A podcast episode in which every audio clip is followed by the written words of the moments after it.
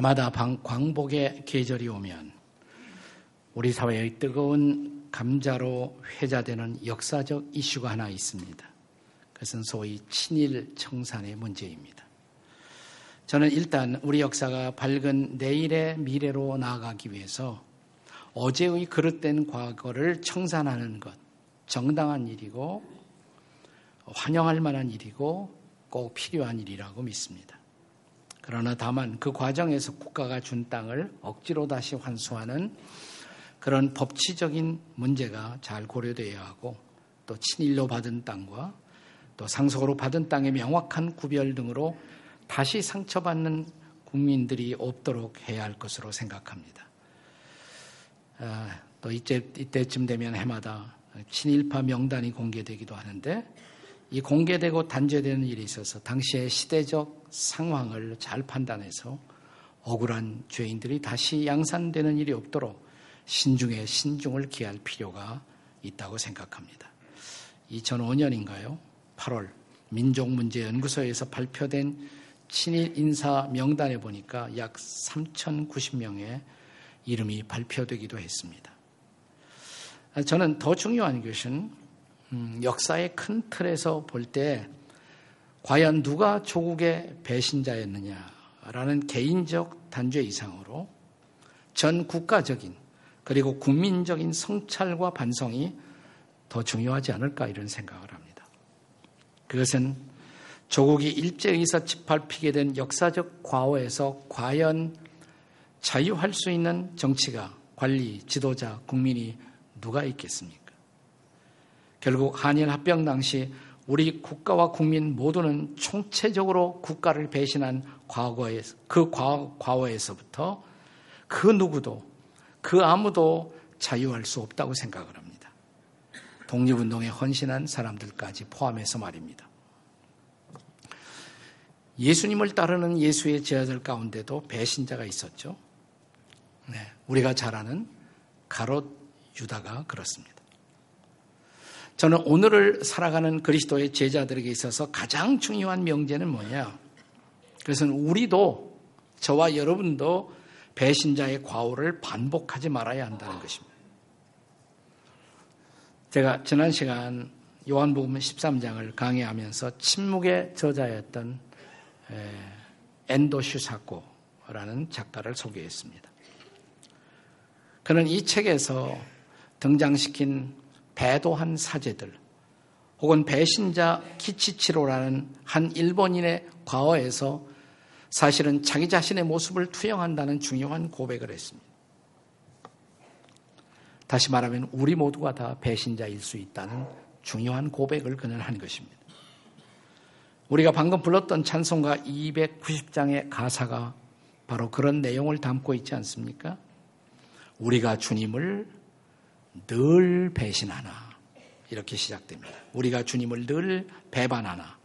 주 예수 여전히 날 부르사 그 참되신 사랑을 베푸시나니 형제여 주님을 곧 따르라.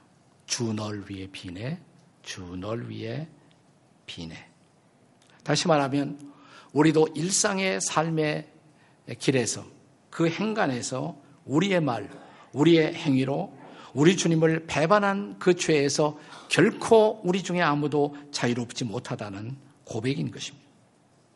우리 모두가 한때 주님을 배신한 말로, 생각으로, 행동으로 배신한 경험이 있다면 중요한 것은 무엇입니까? 중요한 것은 다시 회개하고 돌아오는 것입니다. 베드로와 가론 유다의 차이 뭐라고 생각하세요? 누가 더 배신했을까요? 배신의 정도가 두 사람의 차이가 아닙니다. 사실 배반의 정도로 말하자면 베드로가 훨씬 더 가론 유다 이상으로 주님을 배반했다 이렇게 말할 수가 있어요. 왜냐하면 베드로는 예수님을 부인할 뿐 아니라 성경에 보면 저주까지 했다고 그랬어요. 음, 가론 유다는 저주는 안 했거든요. 그러나 이 두 사람의 차이, 베드로는 돌아왔다는 것입니다. 두 사람의 극적인 차이, 유다에게 없었던 것, 그것이 바로 회개예요, 회개. 그에게도 죽게 돌아올 회개의 기회는 분명히 있었습니다. 오늘 요한복음 13장에서 우리는 그에게 돌아올 수 있었던 회개의 세 번의 기회. 그 기회를 우리는 같이 묵상하고자 하는 것입니다. 그 기회를 묵상하면서 배도의 길에서, 배신의 길에서 우리도 죽게 돌아오는 그런 은혜가 축복이 있기를 주의 이름으로 축원합니다. 자, 그 첫 번째 기회. 자, 유다에게 있었던 첫 번째 기회를 묵상합니다. 요한복음 13장 2절의 말씀을 먼저 같이 읽겠습니다. 13장 2절. 다 같이 시작. 마귀가 벌써 시몬의 아들 가론 유다의 마음에 예수를 팔려는 생각을 넣었더라. 여기 사탄이 가론 유다의 마음 속에 예수를 배신할 생각을 넣었다 그랬어요. 사탄의 역사는 우리의 생각 속에서부터 시작되는 거예요. 네.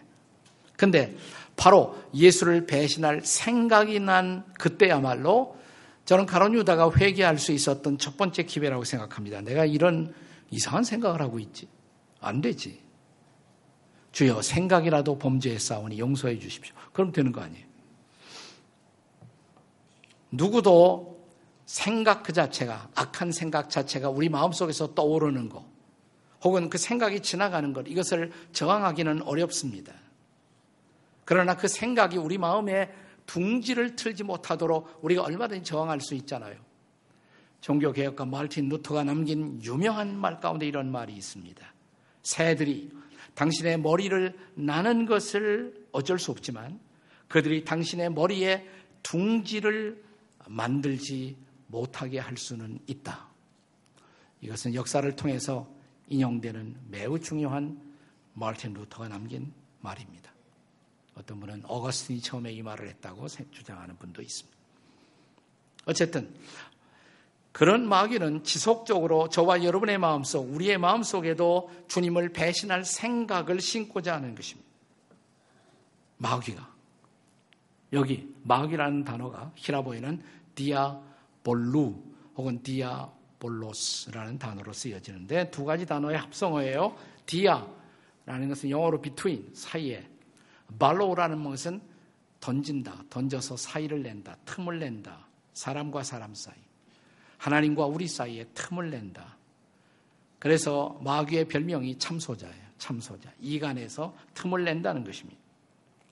우리가 에베소서 6장 11절에 보시면 이 사탄의 중요한 간계, 마귀의 중요한 간계를 대적하라고 간계, 이 간계라는 말이 헬라어에는 methodeia.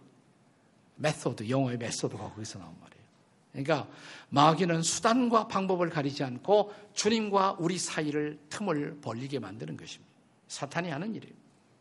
그래서 또한 에베소서 4장 27절에서는 마귀에게 틈을 주지 말라. 이렇게 경고한 것입니다. 바로 여기에 우리들의 영성 훈련 혹은 마음 훈련의 중요성이 있는 것입니다. 우리의 모든 행동, 그것은 우리 평소 우리의 마음에 무슨 생각을 우리가 주입하고 있느냐. 그것이 우리 마음의 질을 결정하는 것입니다. 시편 기자의 고백 한번 읽어보겠습니다. 시편 119편 11절의 말씀 다 같이 시작. 내가 주께 범죄하지 아니하려 하여 주의 말씀을 내 마음에 두었나이다. 내 마음에 뭘 둬요? 말씀을, 말씀을 마음에 두었나이다. 결국 우리의 마음은 우리 속에 무엇을 두느냐? 우리의 마음에 인풋한 것이 아웃풋할 수밖에 없어요. 우리가 입력하면 입력한 것이 출력되는 것입니다. 입력한 것이 바로 출력되는 것. 입으로 나오는 것, 마음에 우리가 심어둔 생각들이 나오는 것이죠. 그것은 결국. 네. 우리의 육체도 마찬가지입니다. 우리의 육체 속에 뭘 집어넣느냐. 그것이 우리 육체의 모습을 만드는 것입니다. 우리가 주변에서 종종 들을 수 있는 새빨간 거짓말이 하나. 나는 아무것도 먹지 않는데 살이 찐다고. 거기에 간식은 포함되어 있지 않습니다. 그것까지 다 포함되어야 돼요.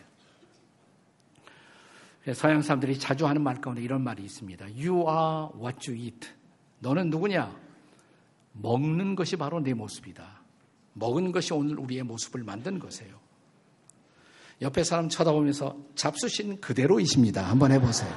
시작. 다 같이 옆에 사람에게. 네. 그 잡수신 결과예요, 결과. 네. 네. 마음도 마찬가지예요, 마음. 우리의 마음에 뭘 주입하느냐. 내 마음에 쓰레기를 주입하면 우리 마음은 쓰레기 창고가 되죠. 우리 마음에 말씀을 주입하면 말씀의 거룩한 성소, 하나님의 영이 거하는 성소가 되는 것입니다. 그러므로 말씀에 합당한 삶, 말씀에 합당한 생각, 이것은 말씀을 우리 마음에 두기 위한 성경 암송이라든지 성경 묵상. 내가 성경 암송하지도 않고 묵상하는 일도 없이 마음이 거룩해지기를 기대할 수가 없단 말이죠. 시편 119편 14절에 이런 흥미로운 말씀이 있습니다. 같이 한번 읽겠습니다. 시작. 내가 모든 재물을 즐거워함 같이 주의 증거들의 도를 즐거워하였나이다. 어느 날 큰 재물, 큰 돈이 생겼어요. 수지 맞았어요. 여러분 표정이 어때요, 그때? 와, 네. 오, 이게 웬 돈이야? 웬 돈? 네. 사랑하는 여러분. 그런데 큰 재물이 생겨 내가 흥분하고 즐거워하는 것처럼 내가 하나님 말씀을 듣다가 묵상하다가 아유 말씀 너무 좋아. 이렇게 흥분해 보셨어요? 즐거워해 보셨어요? 말씀으로 우리의 마음을 가꾸는 작업. 우리의 중요한 책임 가운데 하나인 것입니다. 그래서 잠언 기자는 잠언 4장 23절에서 이렇게 말합니다. 다 함께 같이 읽습니다. 시작. 무릇 지킬 만한 것 중에 더욱 내 마음을 지키라. 생명의 근원이 이에서 남이니라. 우리가 관리해야 할 것, 가장 중요한 것이 마음 관리예요. 마음 관리. 우리 옆에 사람 쳐다보시면서 마음 관리 잘 합시다. 한번 해보세요. 시작. 마음 관리 잘 합시다. 유다의 배신, 가론 유다의 배신은 결국 마음 관리의 실패에서부터 비롯된 것입니다. 자, 이제 가론 유다에 있었던 두 번째 기회, 두 번째 그가 돌아설 수 있었던 회개의 기회. 생각해 보겠습니다. 자, 저는 그 두 번째 기회가 예수께서 제 아들의 발을 씻어 주시고 있는 그 도중에 이 두 번째 기회가 찾아왔다고 생각합니다. 자, 제 아들의 발을 씻기는데 베드로 차례가 왔어요. 베드로가 깜짝 놀라면서 주님, 어떻게 주님이 제 발을 씻기시나이까? 베드로가 맨 1번이겠죠. 어뜸 가는 제자, 수제자니까 먼저 씻기시기 시작했단 말이에요. 아이, 어떻게 선생님이 제 발을 씻기시나이까? 그때 예수님이 이렇게 말씀하십니다. 내가 네 발을 씻기지 아니하면 너는 나와 상관이 없느니라. 자, 이것은 섬김의 교훈이지만 섬김 이상의 교훈이 이 안에 들어 있다고 봐야 돼요. 그러니까 내가 너를 씻기지 않으면 상관이 없다. 여기서 씻김이라는 것은 그냥 단순한 발 씻김 이상의 씻김, 우리의 마음 속에 있는 죄들의 씻김, 예수께서 오신 목적이 우리의 죄를 용서하시고 구원하기 위해서 오셨는데 예수님을 통해 우리가 속죄를 씻김을 경험하지 않는다면 속죄의 주님이신 그분과 우리는 아무런 상관이 없잖아요. 자, 그러자 그때 베드로가 보여준 반응 잘 기억하시죠? 네. 아, 그래요? 그러면 발뿐만 아니라 제 손도 머리도 아니 몽땅 목욕을 시켜 주십시오. 베드로가 그렇게 말하죠. 바로 이때 예수께서 말씀하셨던 의미 심장한 메시지. 요한복음 13장 10절입니다. 13장 10절 함께 같이 읽겠습니다. 시작. 예수께서 이르시되 목욕한 자는 발밖에 씻을 필요가 없느니라. 온 몸이 깨끗하니라. 너희가 깨끗하나 다는 아니니라. 그래서 일단 예수님은 목욕과 발 씻음을 구별하셨어요. 두 가지의 씻음이 있다. 온 몸의 씻음, 전신의 씻음과 발만 씻는 부분적인 씻음. 이 목욕이 온몸의 씻음이 중생의 씻음. 그러니까 예수 믿을 때 우리가 죄사함을 받는 그 구원의 체험. 그것이라면 구원받은 자도 이 땅에 살면서 죄를 범하니까 그때는 그 죄를 자백하면서 용서받는 발 씻음의 체험. 이 두 가지를 구별하신 거란 말이죠. 그러면서 너희가 다 깨끗하다. 다 목욕을 했다. 그런데 다는 아니니라. 너희 중에 목욕하지 못한 자, 중생을 경험하지 못한 자가 있다. 거듭남을 체험하지 못한 자가 있다는 것입니다. 누구를 암시한 것이죠? 네, 그 다음 절. 11절. 요한복음 13장 11절. 우리 다 같이 읽겠습니다. 시작. 이는 자기를 팔자가 누구인지 아심이라 그러므로 다는 깨끗하지 아니하다 하시니라. 자, 가론 유다는 종교적 상황 속에 참여하면서 언제나 예수님을 따라다녔지만 그는 진실로 예수님을 믿는 것도 아니었고 더군다나 지금 예수님을 팔 계획을 시작했단 말이죠. 그걸 지적하신 거예요. 너희 중에 그런 자가 있다. 기회잖아요. 주님, 맞습니다. 제가 그런 생각을 했습니다. 엎어졌으면 상황은 반전될 수가 있었죠. 다시 말하면 예수께서는 사랑하는 제자 유다의 배신과 계획을 알고 그에게 회개의 기회를 주신 것입니다. 이때 이 말씀을 들으면서 유다는 양심의 찔림을 받고 있지 않았겠습니까? 거듭나지 못한 사람도 양심은 작동하고 있기 때문에 그렇습니다. 로마서 2장 12절의 말씀을 기억하시나요? 함께 로마서 2장 12절 시작. 무릇 율법 없이 범죄한 자는 또한 율법 없이 망하고 율법이 있고 범죄한 자는 율법으로 말미암아 심판을 받으리라. 그러니까 심판의 기준이 율법이다. 와, 난 율법 모르는데요. 그 다음에 하실 얘기가 있어요. 누구에게나 주신 율법이 있다. 그게 바로 로마서 2장 이제 15절의 말씀이에요. 다 같이 읽겠습니다. 시작. 이런 이들은 그 양심이 증거가 되어 그 생각들이 서로 혹은 고발하며 혹은 변명하며 그 마음에 새긴 율법의 행위를 나타내느니라. 내 마음 속에도 양심의 율법이 있다 이 말이죠. 양심이 아, 안 돼. 이렇게 우리 마음 속에서 우리를 고발하고 있다는 것이죠.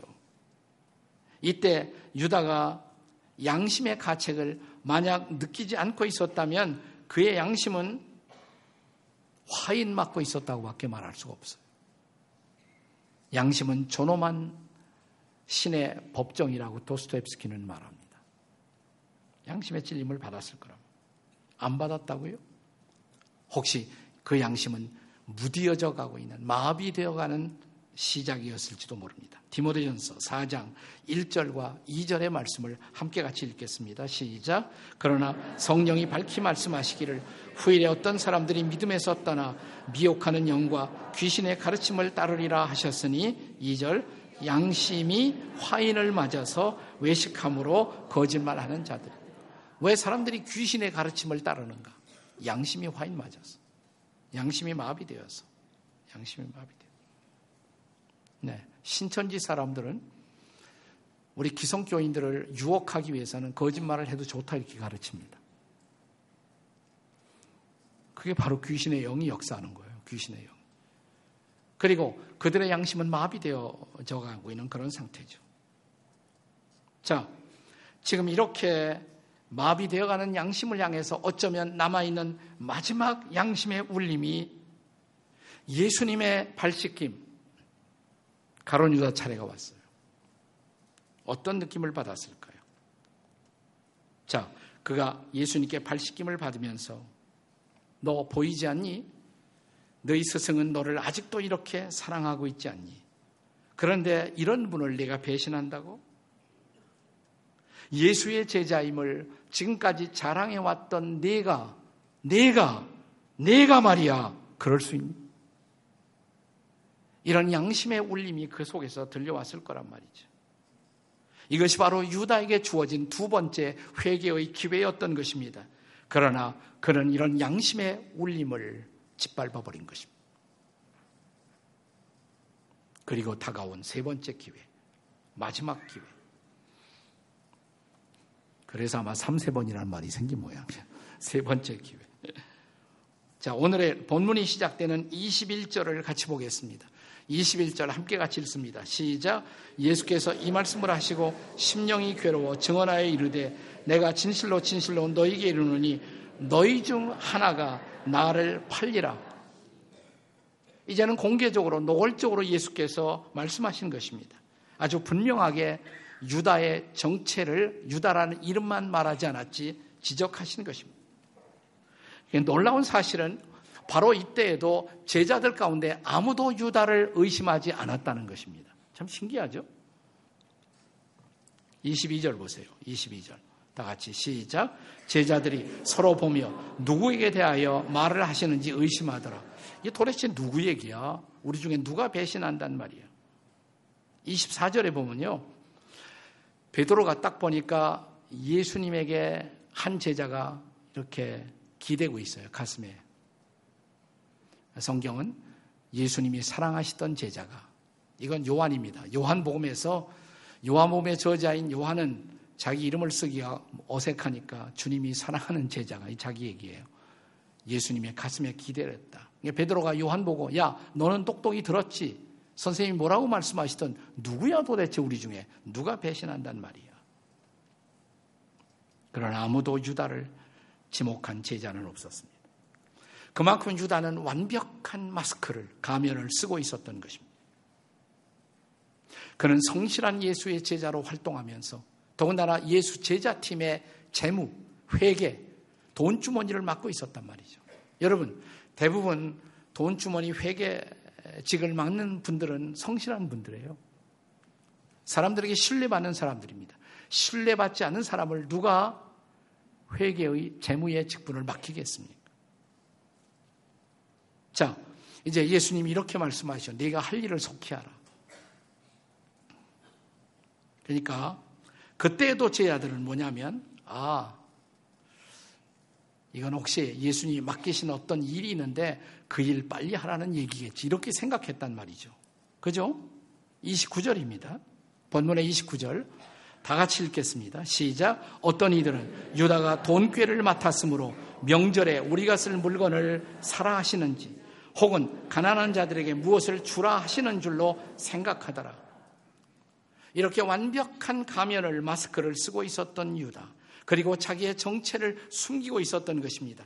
그러나 이런 유다에게 자기 자신을 더 이상 숨길 수 없는 마지막 기회가 다가오고 있었습니다.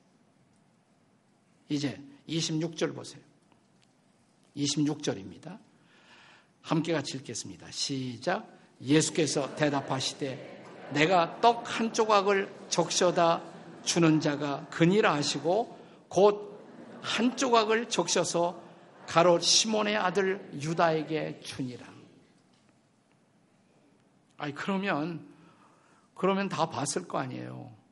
유다인 줄 알았을 거 아니에요. 근데 이때도 의심하지 않았어요. 제 아들이. 그만큼 그는 철저한 신뢰를 받고 있었고 철저한 가면을 쓰고 있었던 것입니다. 아니 예수께서 내가 떡 한 조각을 초에 적셔다 주는 사람이 그 사람이라고. 근데 왜 의심하지 않았을까? 이렇게까지 말씀하시는데 그 이유가 있어요. 초를 떡에다 찍어갖고 준다는 것은 그 당시 유대 나라 습관에서는 최고의 애정 혹은 우정의 표시였어요. 자, 룻기 한번 2장 14절. 자, 보아스가 사랑하는 연인 룻을 만나 취한 행동을 주목해 보세요. 룻기 2장 14절 다 같이 읽겠습니다. 시작. 식사할 때 보아스가 룻에게 이르되 이리로 와서 떡을 먹으며 내 떡 조각을 초에 찍으라 하므로 룻이 곡식 빼는 자 곁에 앉아.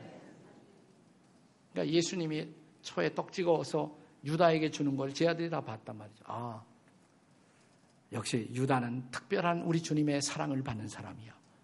어, 그때도 그렇게 생각하고 넘긴 거란 말이에요.